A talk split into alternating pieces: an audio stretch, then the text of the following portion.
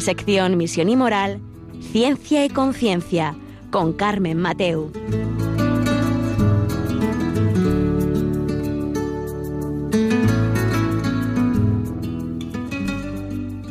Buenas tardes, queridos oyentes. Un miércoles más. Aquí estamos en Ciencia y Conciencia, un programa que hacemos desde el Observatorio de Bioética de la Universidad Católica de Valencia.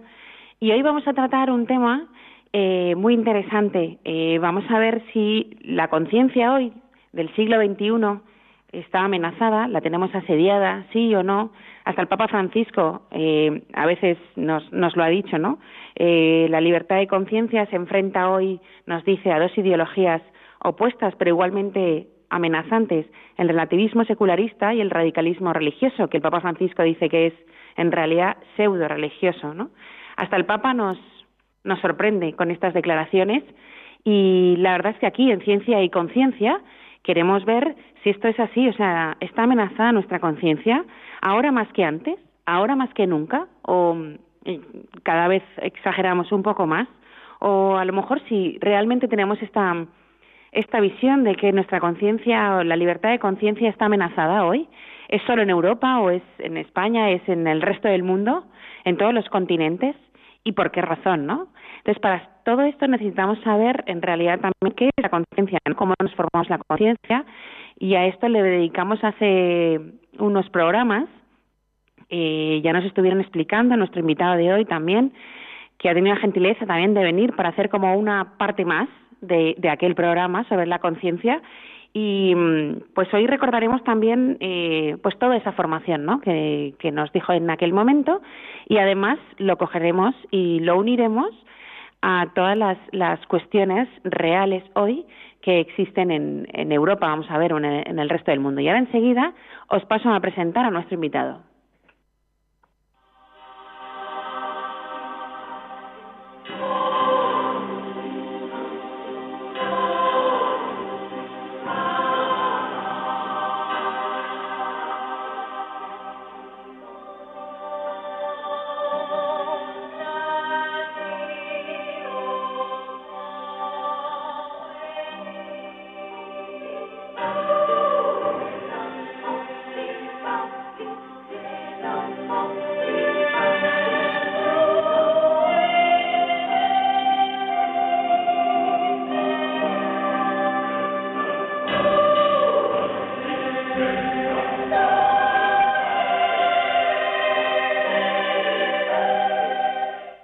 Pues, como os decía, os voy a presentar a nuestro invitado que nos va mm, a, bueno, presentar el tema sobre la conciencia hoy en el siglo XXI, si está amenazada o, no, y nuestra libertad de conciencia. Él es eh, Alberto Piñero.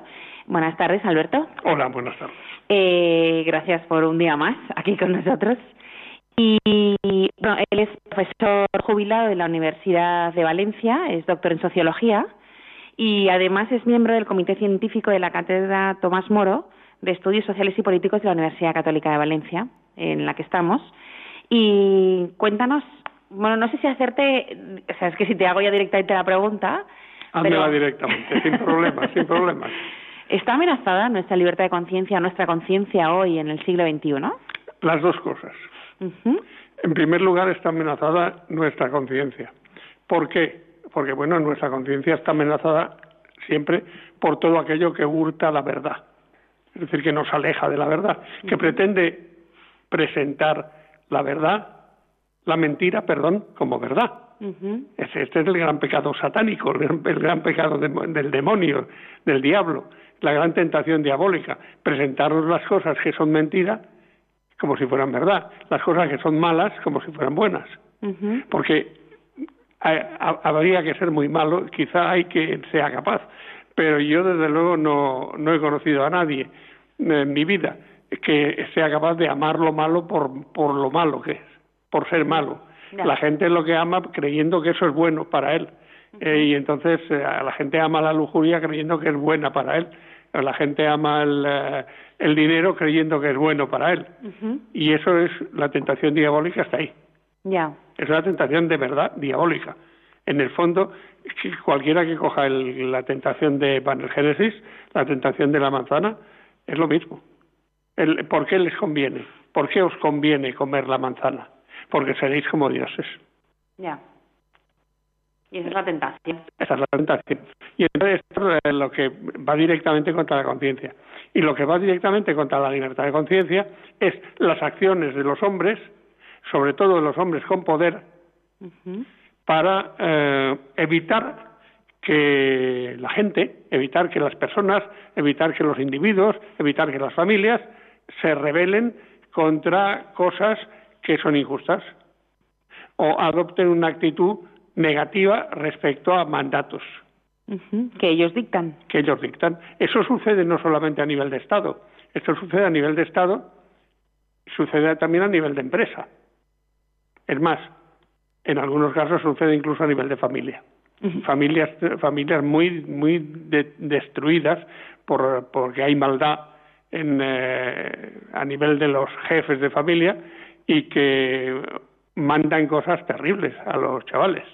Pero, pero lo normal es que suceda a nivel de empresa, por ejemplo, pues el otro día me contaban uno, un, en un taller que le decían, le daban instrucción a, a un mecánico que por favor que intentara alargar el tiempo de horas que eh, juzgaban necesarios para eh, arreglar un para arreglar un coche. Ya. Entonces, claro, eso eso hoy en día no es posible. Sí es posible porque quién de nosotros luego va a consultar lo que dicen los manuales oficiales respecto a las horas que necesita un cigüeñal para ser arreglado. Ya. Si no sabemos ni lo que es el cigüeña. Pues no. La primera vez que lo oigo. Exactamente. Pues eso se da, eso se da. Mm. Y eh, se da sobre todo a nivel de, a nivel de, Estado, a nivel de, a nivel político, porque el poder es donde reside. Claro que hay a quien no le gusta que hablemos del poder. Mm. Pues mira, lo siento, no le puedo satisfacer. Hablo del poder. Lo que no voy a hacer es ponerle apellidos. Pero pero sí hablo del poder, porque el poder está muy repartido. Y en cualquier caso, todo lo que es eh, eh, está muy repartido, quiero decir que hay gente que participa, distinta gente que participa del poder y que busca el poder para intentar conseguir imponer su estilo, su criterio, sus métodos, sus actitudes hmm. y esto, esto muchas veces choca contra la conciencia de los ciudadanos que, nos, eh, que con esto nos convierten en súbditos. Y cuando, cuando alguien nos dice lo del... Es que has comenzado muy bien diciendo lo de la verdad. Y cuando alguien nos dice, bueno, es que para mí eso no es la verdad. Para mí la verdad es otra cosa. Sí, eh, sí, es, evidentemente, vamos a ver, ahí hay algo de sinceridad y esa sinceridad es buena, porque todo lo que es sinceridad, la de verdad, claro, no la que se dice es que es que yo soy muy sincero, no, no es eso, ¿no? Pero yo soy muy sincero y usted es idiota y digo eso porque yo soy muy sincero, ¿no? Pues no, eso no. Pero el, vamos a ver, la verdad, aquí está encerrado el tema del relativismo. La verdad existe. Lo que pasa es que nadie la poseemos total y absolutamente ni la sabemos mostrar perfectamente. En caso de que estemos muy cerca de ella, muchas veces nosotros mismos cuando presentamos la verdad a los demás, no la presentamos bien, no, la sabemos explicar. Muchas veces la contaminamos demasiado con nuestros propios criterios. Yo me acuerdo una vez cuando un padre de una entidad, un padre de familia, de una entidad religiosa interesante de nuestro país que le, me hablaba con horror de que su hijo de 16 o 17 años, perdón, había dejado de ir a misa y que él le cogió el, dice, yo le cogí esta semana, este fin de semana, le cogí y le dije, tú sabes que estás cometiendo un pecado mortal. Y cuando terminó de explicármelo, le dije, pues tú sabes que lo que has hecho está muy mal porque le has mentido a tu hijo. ¿Cómo que le he mentido? No ir a misa un domingo es pecado mortal. Digo, no, no, ir a misa un domingo es materia grave, que no es lo mismo que pecado mortal. para que haya pecado mortal, hace falta otras condiciones, como son plena advertencia y pleno consentimiento. Mm. Y si él no se da cuenta de lo grave que es esto, de lo importante que es ir a misa el domingo, ahí él no está cometiendo un pecado mortal. Diríamos que está realizando un acto que no le va a beneficiar en nada y que no le acerca a Dios. Y de lo que hay que hacer es intentar que se acerque a Dios. Pero si tú de entrada ya le dices que está cometiendo un pecado mortal, le estás metiendo, te estás metiendo en su conciencia y de esa manera le estás atormentando y aturdiendo indebidamente. Lo que se tiene que enterar de lo importante que es ir a misa el domingo. Yo creo que esto es importante que tomemos nota todos, porque muchas veces metemos la pata desde el querer hacer las cosas bien. Mm. Llegamos a escandalizar, a lo mejor. claro, llegamos y hacemos daño, hacemos daño. Es, materia grave. Ahora, también ocurre exactamente lo contrario. Hay personas que una cosa estaba mal mientras no la hizo su hijo o su hija, pero sobre todo su hija. Pero en el momento en que su hija comete eso, ya, bueno, sí, pero es que en el caso de mi hija tiene explicación. Mire usted, todo tiene explicación. Lo que pasa es que no todo lo que tiene explicación tiene justificación, que no es lo mismo. Y nos gusta o no nos gusta. Exactamente, no es lo mismo. Es decir, mm. eh, que una persona eh, haga determinada acción que es moralmente reprobable, puede ser, puede ser explicable. Por ejemplo, un señor le mataron a, a un hijo y él va y se venga matando a otro de la familia del que le ha matado al hijo. ¿Eso explicable es, pero es justificable? No. Pues como eso, yendo a cosas menores, yendo a cosas de menor calado, de menor importancia, constantemente estamos eh, metiendo la pata por no respetar la conciencia del otro y no intentar intentar comunicar la verdad sin eh, sin hacer daño al otro, hmm. con caridad, con amor, con comprensión.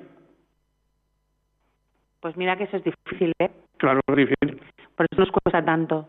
Y por eso también a lo mejor... Eh, perdón, es difícil porque hay que pensar, entre otras cosas.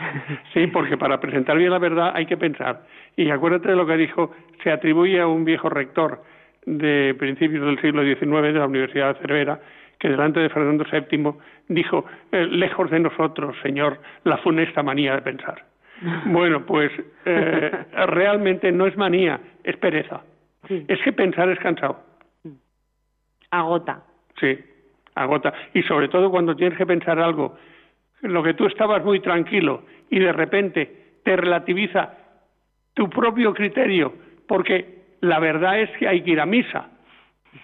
Pero mi criterio del por qué hay que ir a misa, estoy empezando a ver que es em, discutible. El por qué yo voy a misa, por qué es mi deber. Pues no, por eso no hay que ir a misa. Mm. Son otros los motivos.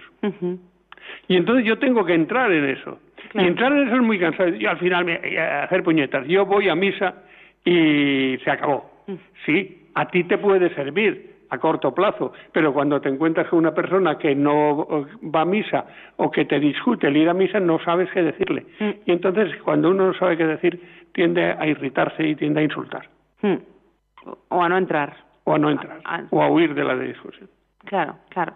Por eso eh, también hablábamos del, del, principio de cómo formamos la conciencia. Ya, ya tú nos diste ya una clase aquí magistral de cómo formamos la conciencia, pero ahora cuando estabas hablando de lo de las amenazas a la libertad de conciencia y todo, estaba pensando, claro, por eso, por eso desde, desde todas las instancias se quiere, por así decirlo, entrar en la educación de los niños, ¿no? O sea, porque así las conciencias eran distintas. Como has dicho lo de rebelarse, he pensado, claro, si las formo menos, o las formo de una determinada forma, se me revelan menos. En el fondo, todos aquellos que quieren entrar en la conciencia de los niños y modificar su conciencia y adaptarla a unos determinados parámetros, es decir, hacerlos siervos de una determinada ideología, todos los que pretenden eso, y cada uno de los oyentes que piense lo que está pensando, que está acertando, ¿eh? pensar en lo que está pensando está acertando. Pues todos, todas las personas que, se encuentran en esa tesitura se encuentran con que, mm, no sé, el, perdón, se encuentran con que no son incapaces de convencer a nadie porque en el fondo ellos no han buscado explicación a su propia fe. Es decir, mm, yo ahora voy al, examen de conciencia, es decir, eh, te, eh, de aquellas palabras de, la escritura. Tenéis que ser capaces de dar razón de vuestra fe a todo el que os lo pidiere. Entonces, esto es una exigencia para todos, para los catedráticos de filosofía y también para los taxistas. Ya. También, ahora he venido en un taxi aquí y el taxista me está oyendo. Me ha dicho que oiría, pues eso, también va a él. Tenemos que ser capaces de dar razón de nuestra fe. Y si no tenemos fe o la tenemos fría, tenemos que ser también capaces de dar razón de nuestra no fe. Y al primero que le tenemos que yo le tengo que dar razón de mi no fe, de mi ausencia de fe, al primero es a mí mismo. Porque en el fondo no será que no creo, porque no me he querido complicar la vida porque he huido de la responsabilidad mm. fundamental que tengo sobre mi propia vida y sobre los que me rodean muy cerca. Porque es más fácil vivir sin ella que con ella. Exactamente. ¿No será eso? Mm. Pues puede ser, bueno, pues nos, nos vamos a quedar con, con esa pregunta, ¿no?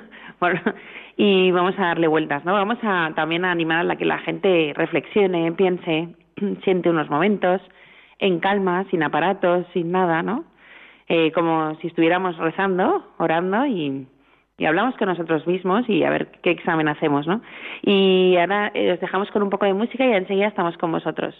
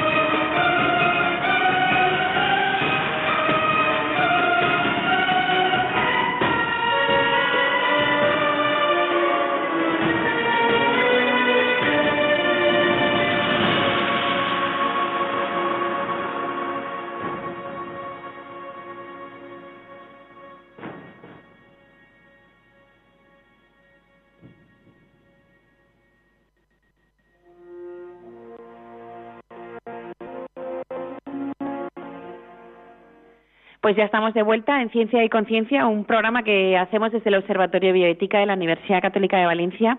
Y hoy estamos hablando sobre la amenaza a nuestra conciencia o a la libertad de conciencia, eh, desde, pues por así decirlo, las palabras de, del Papa Francisco, eh, que nos dijo, pues eso, que la libertad de conciencia, pues se enfrenta hoy a dos ideologías, que es el relativismo secularista y el radicalismo religioso que él llama pseudo religiones, ¿no? Eh, pues bueno, por eso estamos hoy con Alberto, Alberto Piñero, que él es eh, doctor en sociología y profesor jubilado eh, de la Universidad de Valencia y además es miembro del comité científico de la Cátedra Tomás Moro de Estudios Sociales y Políticos de la Universidad Católica de Valencia. Y bueno, y hemos hablado sobre que realmente pues la libertad de conciencia hoy, nuestra conciencia está amenazada. Pero después del rato que hemos pasado antes, de esta primera parte del programa, a mí me gustaría preguntarle a nuestro invitado, eh, al principio en mi presentación yo decía, eh, ¿está más amenazada en Europa que en América o África? O, ¿Es en todos los continentes donde existe realmente una amenaza? La amenaza está en todas partes, pero de distinta manera de distinta manera. las formas son diferentes. Naturalmente, lo que vivimos en Oriente Medio, ¿Mm? lo que hemos vivido estos últimos años, ha sido una persecución terrible, una persecución eh, a la antigua usanza, por decirlo así, de, de muerte. sí, de muerte. O, pasas por el aro o te mato. Y aunque pases por el aro te violo, pero si, no pasas por el aro, además te mato. Ya. O sea, este es, eh, esta ha sido la persecución allí. Por eso a la gente ha huido como ha podido de esos países. Claro, que lo dices, claro, no es lo mismo la amenaza a la conciencia en África que a lo mejor países del norte, ¿no? En Suecia, Noruega, Finlandia. Depende, de países de África. Eh, por ejemplo, en, Nigeria la situación es terrible. Porque eh, en Nigeria, pues yo sé que hay gente que no le gusta que hablemos de temas que tienen relación con la política, pero se tienen que aguantar porque forma parte de la verdad. Y en Nigeria, por ejemplo, el gobierno de Nigeria, eh, en el fondo, no está tomando ninguna medida eficaz contra las guerrillas y los grupos de estas características fundamentalistas que están sembrando la muerte y el terror en todo el norte de Nigeria. Y en el norte de Nigeria, aunque la mayoría es musulmana, también hay cristianos. El mundo de los hausas, por ejemplo, la mayoría son musulmanes, pero también hay cristianos, hay zonas cristianas, pueblos cristianos y pueblos en los que hay cristianos y estas personas están amenazadísimas, son verdaderos mártires permanentes, son confesores de la fe ya de entrada. Eso es que decimos nosotros en el, eh, en el rosario, reina de los confesores, pues sí, de esos, ¿eh? No de nosotros, que no somos capaces, aunque bendigamos la mesa en casa, luego no somos capaces de bendecir la mesa en un restaurante. Para vergüenza nuestra. Para vergüenza nuestra. Entonces, eh, quiero decir, persecución hay en todas partes. Lo que pasa es que en Occidente la persecución está más larvada, es decir, es menos evidente. Yo le llamo asedio.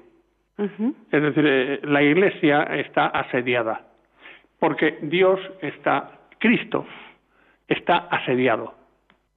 Yo me acuerdo de las palabras de aquellas de San Pablo, cuando no era todavía San, era solamente ni siquiera Pablo, era Saulo, que iba a Damasco a detener a cristianos, encadenarlos, llevarlos encadenados a Jerusalén, donde les esperaba una, un juicio a todas luces injusto y una condena por sus maneras de pensar, y con una condena de aquellos tiempos que era terrible, entonces, mm, y cuando cae por la luz, no del caballo, porque no había caballo, nadie sabe que había caballo, pero bueno, vamos a creernos que era un caballo.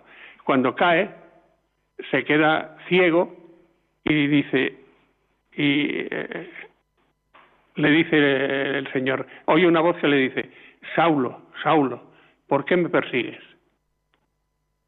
Y Saulo, desde el suelo, dice, pero Señor, ¿quién eres?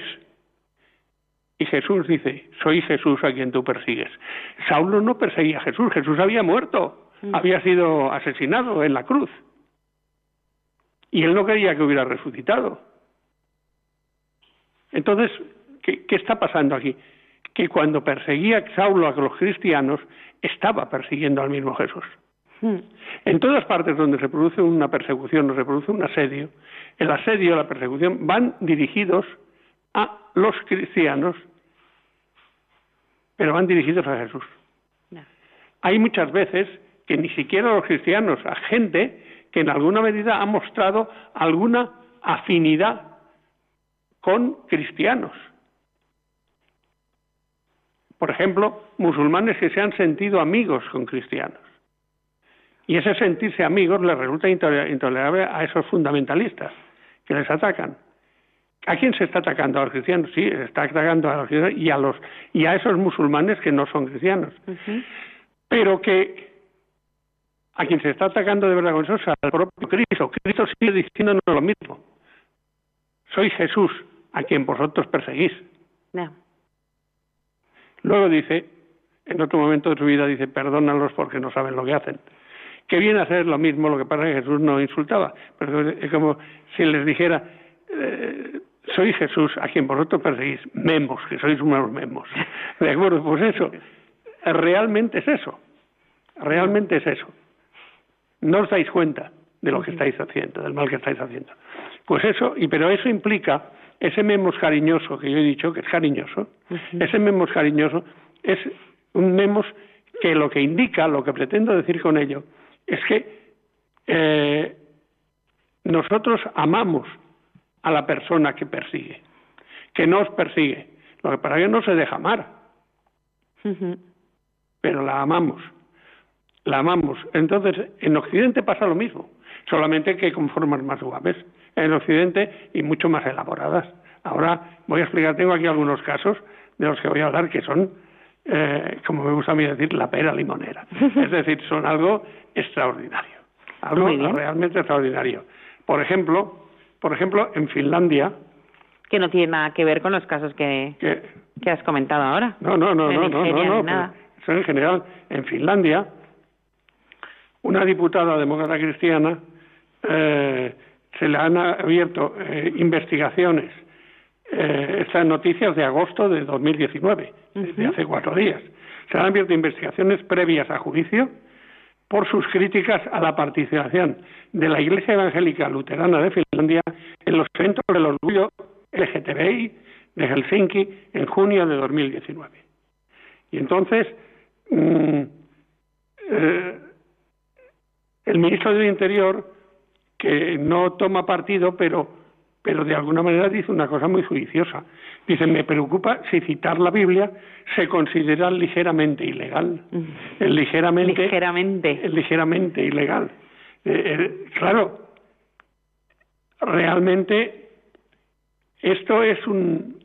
Eh, con esto que se está haciendo, asediando a una persona, asediando a una persona que critica que haya quien haga mangas y capirotes de lo que es una mm, actitud normal de un cristiano, que es amar al pecador, pero aborrecer el pecado. Claro, pero aquí también hay otra parte que se consigue, eh, con esa respuesta también, que se consigue, que es autocensurarse. O sea, ah, así se está censurando toda una forma de pensar, de creer. mira, esto los oyentes me van a entender muy bien si les digo que esto, eh, perdón por la tos, que esto es mm, lo que se consigue con lo políticamente correcto. En este momento, desde hace unos años en España, desde hace tranquilamente 15 años o 20, hemos caído en la dictadura de lo políticamente correcto. ¿Hay una dictadura en España? Sí, la de lo políticamente correcto seguro. Yo creo que hay más, pero una dictadura, una tiranía de lo políticamente correcto. Lo políticamente correcto, la tiranía políticamente correcto, a lo que va es a que, a que nos autocensuremos.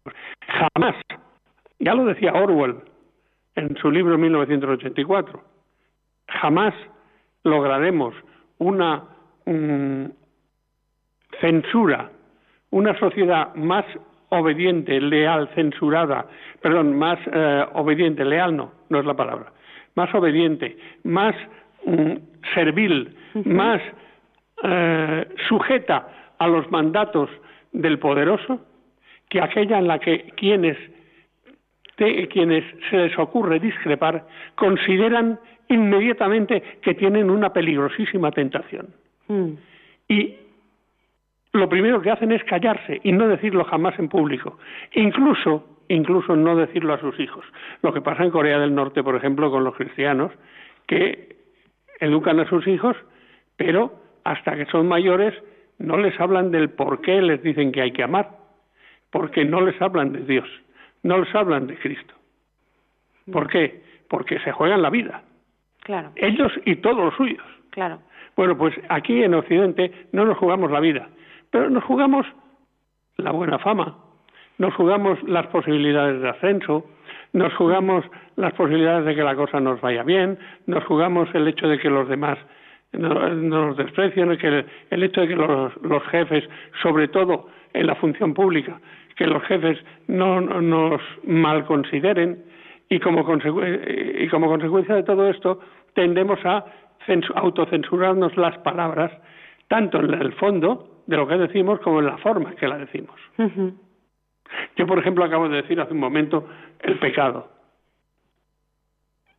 Y estaba hablando en un momento dado, estaba hablando de temas LGTBI. Todo lo que hacen los LGTBI es pecado, no, en absoluto.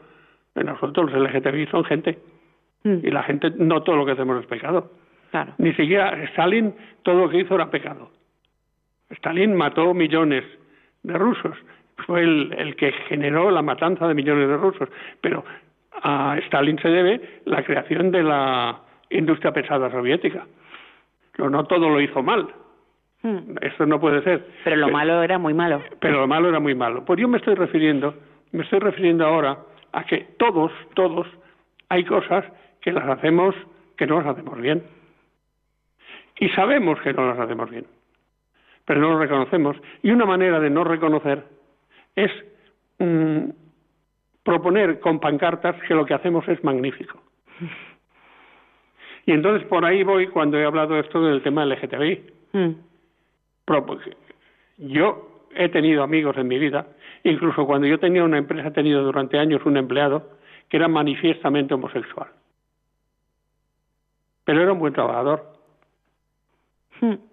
Era un buen trabajador. Ahora, lo que no podía hacer es que trajera allí sus anécdotas de eh, práctica de la homosexualidad. Hmm. Eso no, de ninguna manera. ¿Por qué?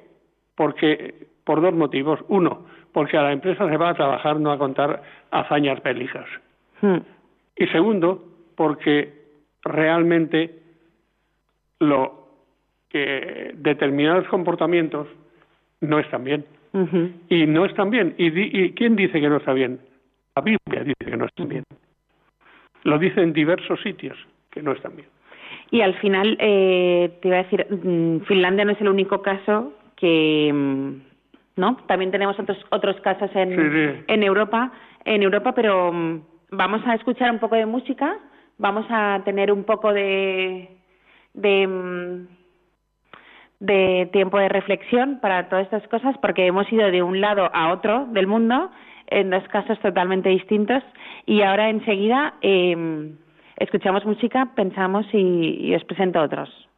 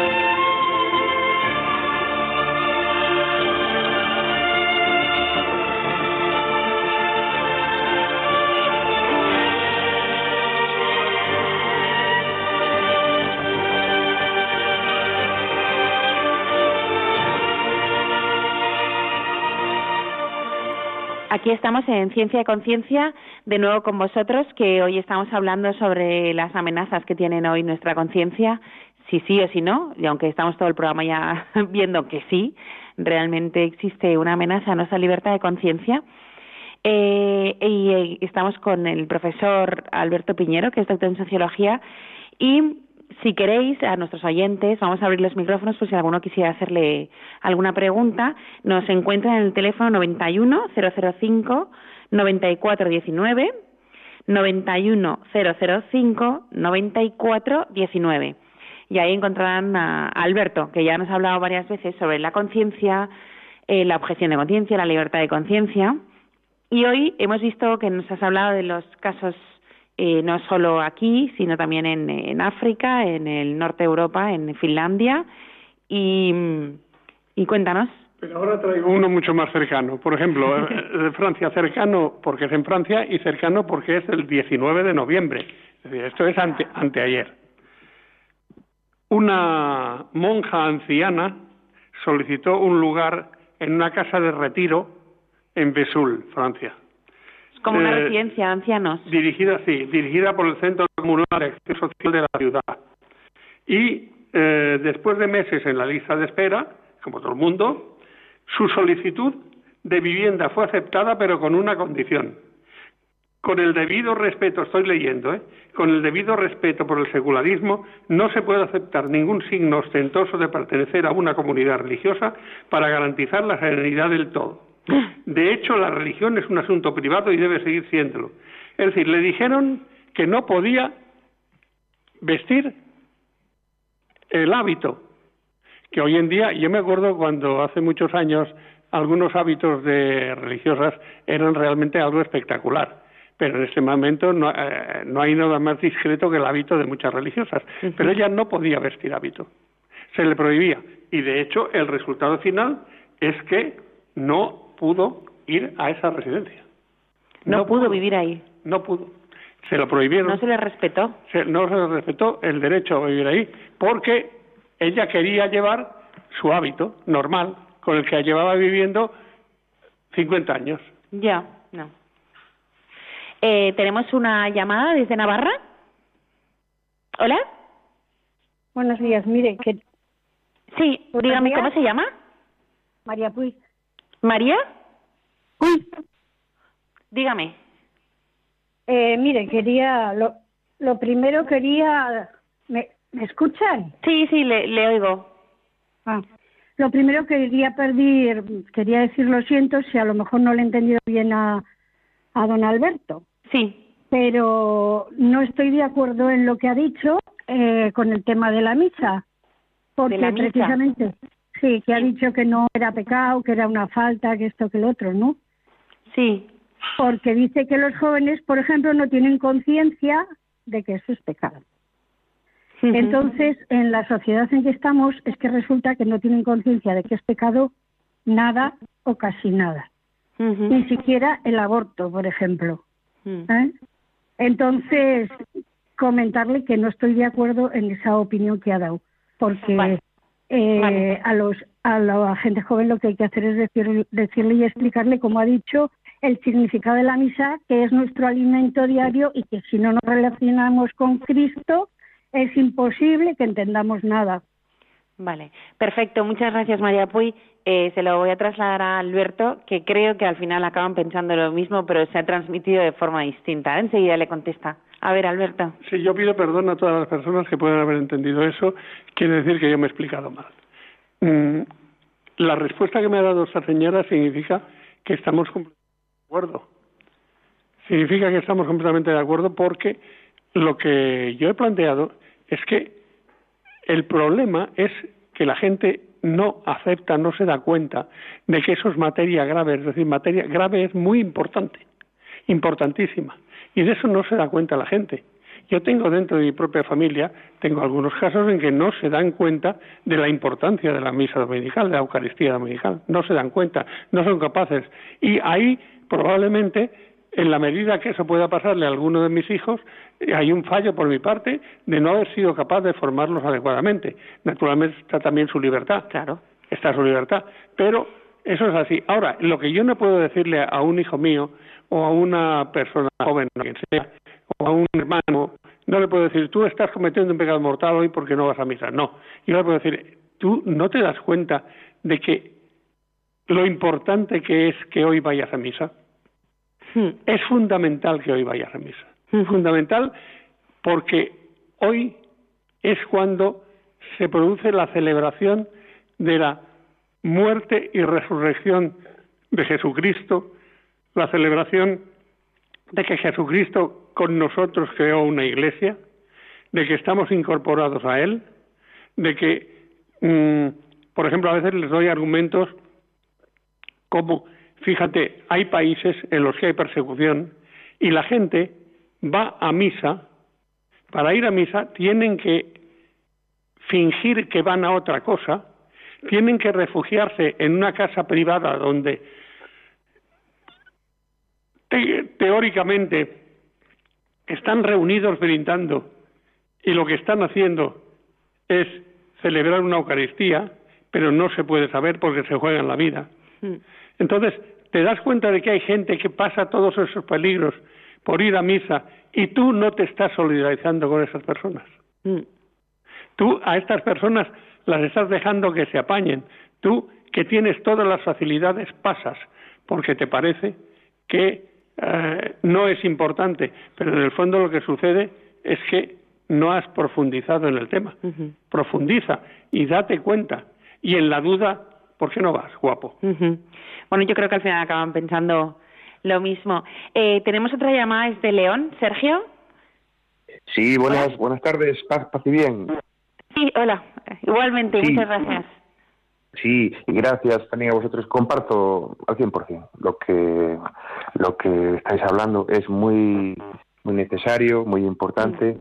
Y seamos conscientes que en la etapa de, la vida que el Señor nos ha dado a todos, ¿Mm? nos va a faltar tiempo y formas. Es muy corta esta vida. Esta etapa, esta, la vida es infinita, sabemos, así lo ha querido el Señor, pero esta etapa pues es, muy corta. Se puede decir que es la etapa prólogo de la vuelta ciclista, que suelen ser 7 kilómetros o 8, es la etapa más corta de la vuelta. Entonces, ¿qué quiere decir con ello? Digamos, invoquemos al Espíritu Santo continuamente, pidamos efectividad y efectividad. Nos va a faltar mucho tiempo para, mucho, para posiblemente para una gran mayoría de, de, de cosas que queramos expresar. El santo cura de Ars confesó a, miles de personas, miles y miles. Le hubiera gustado confesar a millones y millones. Hmm. Ahí lo dejo, fácil. Pues muchas gracias, Sergio. Muchas gracias por, por habernos llamado. Muchas gracias. Muchas gracias también. Quiero decirle que eso, pues, a mí me ayuda, porque encuentro a una persona que, que al parecer, eh, sí ha entendido lo que yo deseo transmitir eh, que no es nada, yo no quiero tampoco meterme en la conciencia de nadie, de nadie. Lo que sí quiero es transmitir una convicción. Y la convicción es que nosotros para evangelizar no tenemos que violentar la conciencia ajena. Lo que tenemos que hacer es explicarles qué es lo importante y por qué es importante, qué es lo fundamental y por qué es fundamental. Y luego esperar en Dios y rezar por esa persona que se está resistiendo aparentemente a la acción de, a la acción del Espíritu Santo. Bueno, pues eh, Alberto, sigamos con nuestro programa eh, hasta que haya otra llamada si quieren llamarnos. y nos has dicho el, caso también de Francia. Sí, sí, y ahora, ahora os digo un caso de el Reino Unido de la Gran Bretaña, un caso de Inglaterra para entendernos mejor. Sí. Leo, ¿eh? Un hombre iraní, esto es de 19 de marzo pasado. Vale. Un hombre iraní que se convirtió al cristianismo después de descubrir que era una religión pacífica en contraste con el Islam, tuvo su solicitud de asilo rechazada por el Ministerio del Interior de la Gran Bretaña el 19 de marzo. En una carta rechaza, eh, de, la carta de rechazo del Ministerio del Interior se usaron pasajes con imágenes violentas de la Biblia para argumentar que la afirmación del reclamante sobre el cristianismo era falsa. Mm. Es decir, eh, pasajes como, por ejemplo, aquel en que dice Jesús, eh, no he venido a traer la paz sino la espada. Claro, esto hay que entenderlo.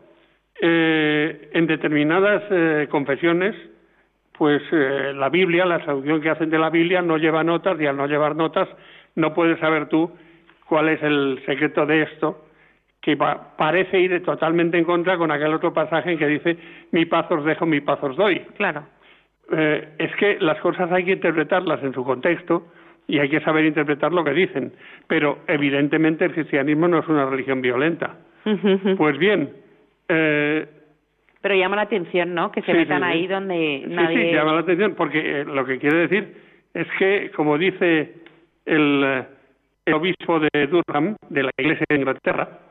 De Paul Butler, dice, estoy extremadamente preocupado de que un departamento gubernamental pueda determinar el futuro de otro ser humano basándose en un malentendido tan profundo de los textos y las prácticas de las comunidades religiosas. y, la directora del Servicio Jesuita de, a Refugiados del Reino Unido nos dice que eh, el Ministerio del Interior está dispuesto a distorsionar cualquier aspecto de la realidad para rechazar las solicitudes de asilo diciendo que este caso demuestra el impactante analfabetismo del cristianismo dentro del Ministerio del Interior. Claro, pues es verdad, es decir, este señor es analfabeto cristiano, porque no se entera. Y eh, yo cuando no sé leer, pues si yo no sé leer, pues sea porque no me enseñaron o por lo que sea. Pero si yo cuando no sé leer, lo que hago ante un libro es pedir a otro que me lo lea. Pero este señor no ha pedido a nadie que le interprete. Él interpreta a su aire a su aire y condena a una persona que si vuelve a su casa probablemente se esté jugando la vida. Claro, claro. Pues eh, ah, tenemos otra llamada, María, de Valencia. Sí. Hola, María. Sí, sí, sí. Buenos días. Hola, Mire, perdonen si no me sé explicar bien, porque yo siempre eh, vivo con los hechos. Para ser más cristiano o no, o decirle a otra persona, que no va a misa o no cree, yo pienso que lo hay que tener, que tener es mucha caridad con esa persona, acogerla mucho y ver el ejemplo que tú das con los demás y con las, con las cosas que se realizan en la iglesia. Yo soy de la adoración nocturna y lo único que puedo dar es consejos de vida y de ejemplo de cómo vivo y nada más acoger a esas personas que ni van a misa ni creen, acogerlas con todo el amor que el Señor nos ha mandado. Es eso, nada más. Pues, pues muchísimas gracias. Sí que es explicar. menos, sino decirles, decirles el amor que el Señor nos tiene y que cuanto menos lo practican, más te espera el Señor. Muchísimo más. Pues gracias por ese testimonio y muchas gracias por haber intervenido aquí. estoy completamente de acuerdo con usted. Bueno, eh, sí. Te digo alguna cosa más, es que esto está lleno de casos. Sí, sí, dime uno más. Uno más, Suecia. solicitudes de asilo de, de conversos de afganos, gente de Afganistán, convertidos al cristianismo. Afganistán, donde fuera de lo que es la ciudad de Kabul, el centro de la ciudad de Kabul, fuera de esto, los que mandan son los talibanes. Ya. Bueno, y entonces pues, huyen de ahí. Pues el 68% de los conversos se les negó al cristianismo, se les negó el asilo debido a que sus conversiones no se consideraron genuinas. ¿Y por qué no se consideraron genuinas?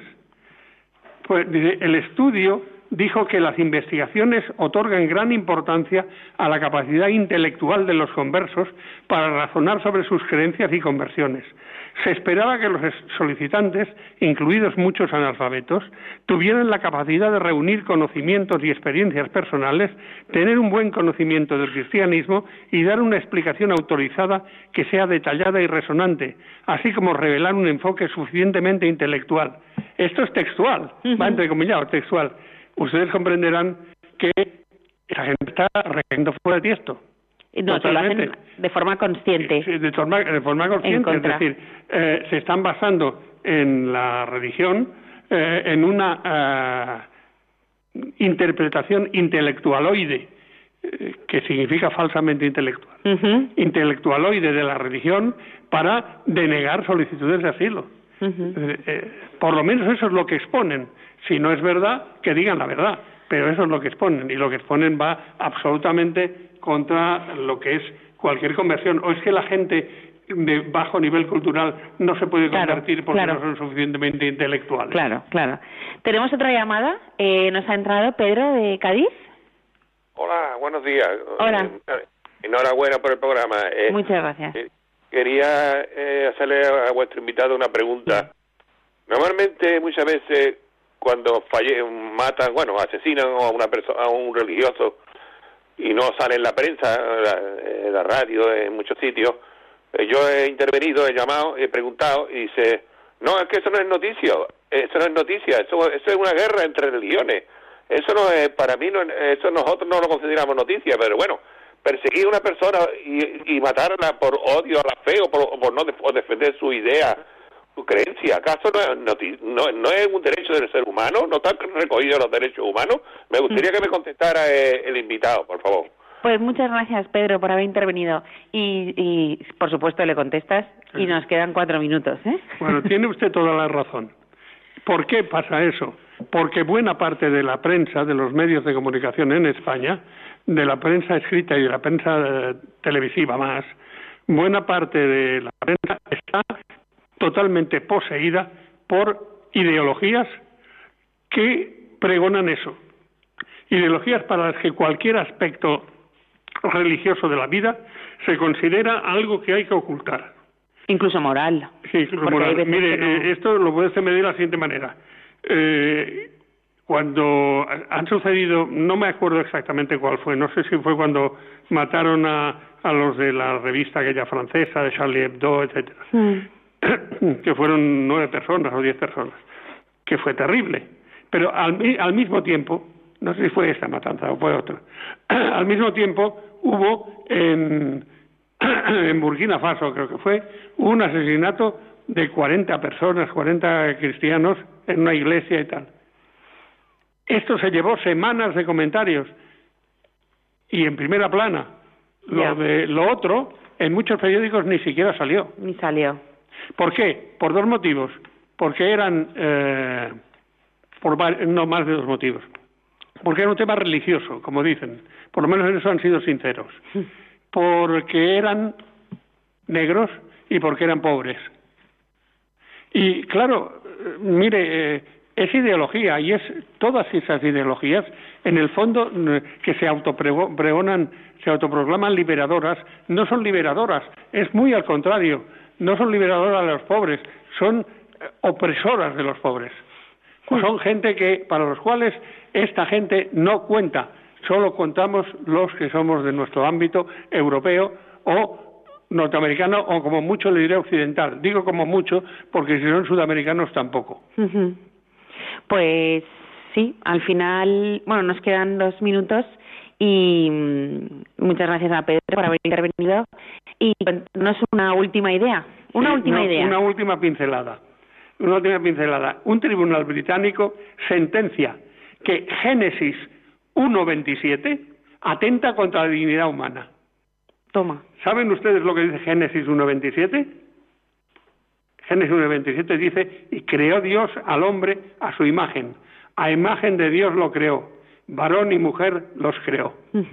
Esto, para un tribunal británico, atenta contra la dignidad humana. Esto, como usted comprenderá, es un asedio. Es un asedio contra los cristianos. Y, por tanto, es un asedio contra la Iglesia. Me es absolutamente igual, eh, iba a decir, me es indiferente, pero indiferente no me es. Pero en broma voy a decir aquello que decía un, un amigo mío de Madrid. Eh, me es inverosímil. Pues eso, me es inverosímil me es inverosímil me es indiferente, me, es igual eh, lo que diga, por qué lo dice. Lo que sí digo es que es una barbaridad tan grande, es una barbaridad tan grande, demuestra además un, una cortedad tan grande también, hmm. que eh, francamente habría que tener más pudor. ¿eh? Y sobre todo una valentía, ¿no? Para poder decir algo así, es decir... No, inconsciente. Qué atrevida. No le llames Valentía a la inconsciencia. Inconsciencia. Pues sí, y pues hasta aquí hemos llegado hoy en Ciencia y Conciencia. Muchas gracias, Alberto, por haber estado una vez más con nosotros. Y muchas gracias por confiar en mí. Y nada, y a todos vosotros, los que nuestros oyentes que han intervenido, muchas gracias eh, por haber llamado. Eh, gracias a Ángelo, que estado aquí en todo momento, y a Fernando, y a todos vosotros. Nos vemos en 15 días. Ha sido un placer y de nuevo nos oímos en 15 días.